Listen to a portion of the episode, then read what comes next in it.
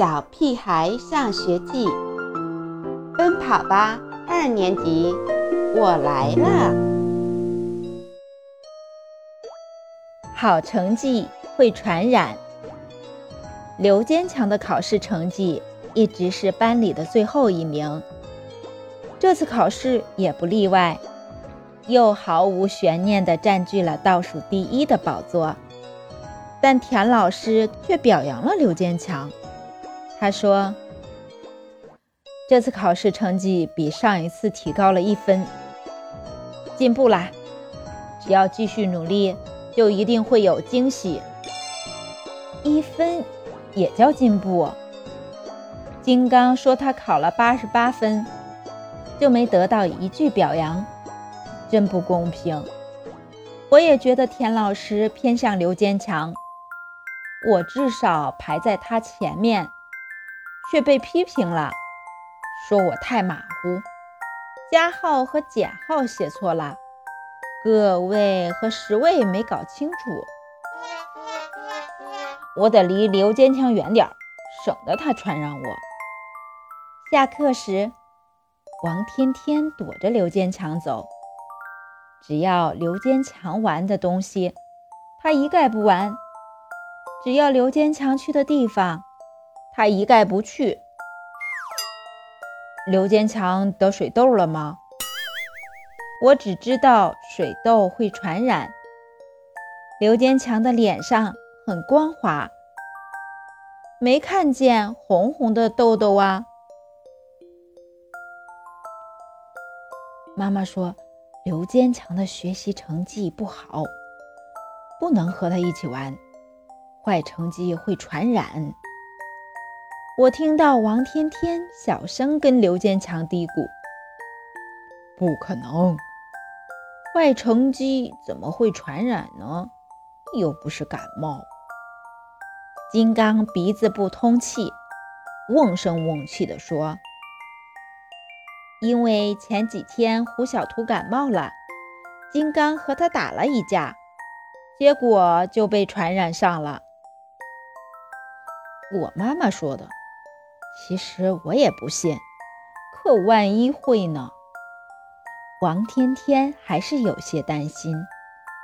放学后，我、金刚、胡小图跟刘坚强一起踢足球，我们玩得很开心，一直到天快黑了才各自回家。第二天早上数学测验。成绩公布后，我大吃一惊。我、金刚、胡小图跟刘坚强并列最后一名。怎么样？我妈说的没错吧？坏成绩会传染的。王天天幸灾乐祸地说。王天天的预言扩散了，和刘坚强一起玩的同学越来越少。就连他最好的朋友，一向以胆大自居的金刚也害怕起来。你们为什么不理我？起初，刘坚强还搞不明白，一个劲儿地追问每个人，可谁都躲着他。下课时，大家玩得热火朝天，只有刘坚强一个人蹲在角落里。好像一只孤雁。在考试时，刘坚强的成绩还是倒数第一，而且竟然不及格。为什么会这样？田老师严肃地质问道：“我……我……我看到大滴大滴的眼泪从刘坚强眼里流出来，终于。”他实在控制不住啦，一下子趴在课桌上，肩头耸动着。田老师轻轻抚摸着刘坚强的肩膀，试图在大家脸上寻找答案。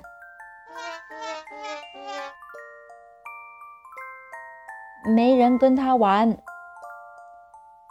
这回，告状精的头衔落到胡小图头上。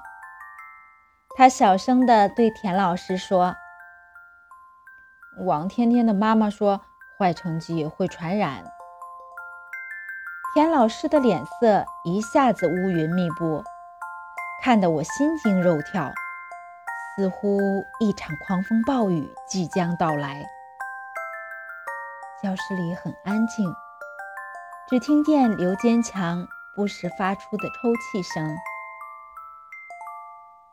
坏成绩到底会不会传染呢？田老师平静地问道：“谁能告诉我？”“不会，肯定不会。”卜一萌瞪了王天天一眼，大声回答：“我倒觉得成绩是会传染的。”田老师的话让所有人大吃一惊。田老师接着说：“既然坏成绩能传染，好成绩也一定能传染。这到底是什么意思？我不太明白。看着其他人，也好像不太明白。你们害怕刘坚强的坏成绩传染给自己？”那能不能把自己的好成绩传染给刘先强呢？田老师说。瞬间，我恍然大悟，田老师是希望有人帮助刘坚强，让他和大家一起进步。第一个想传染给刘坚强好成绩的是卜一萌，然后是香香果、金刚。田老师说的没错，大家的好成绩比坏成绩更具有超强的传染性。很快，刘坚强的数学成绩就进入了优良的行列，达到了八十五分。我也需要传染好成绩。坐在最后一名宝座上的我，只好大声疾呼。